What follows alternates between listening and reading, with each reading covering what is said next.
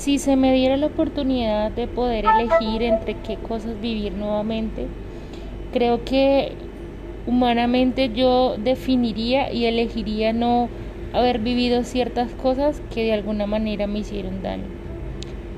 Hay algo que es muy importante de entender y es que Dios es un caballero en todo el sentido de la palabra y Él nos deja lección qué camino podemos tomar, sea el camino bueno o sea el camino malo, sea la decisión buena o sea la decisión mala. Alguna de esas decisiones marcarán el rumbo de nuestra vida.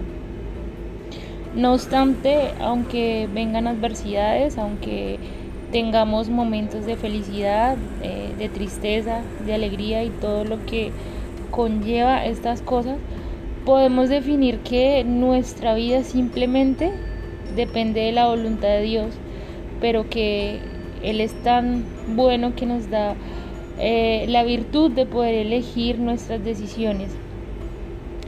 Mi padre tenía un dicho y aún lo tiene, y es que uno es dueño prácticamente de su propio destino, porque tú decides, tú eliges qué quieres hacer y qué no quieres hacer. A veces nos parece tan fácil simplemente elegir eh, ciertas decisiones que no son las correctas, pero que más adelante nos van a traer muchas consecuencias. La invitación es a que elijas, pero elige bien, elige en la voluntad de Dios y que tú sepas que cuando elegimos en la voluntad de Dios, todo es absolutamente tranquilo. No tienen por qué venir tristezas, amarguras ni decepciones, porque la voluntad de Dios es muy agradable y a Dios jamás de la vida se le escapa nada.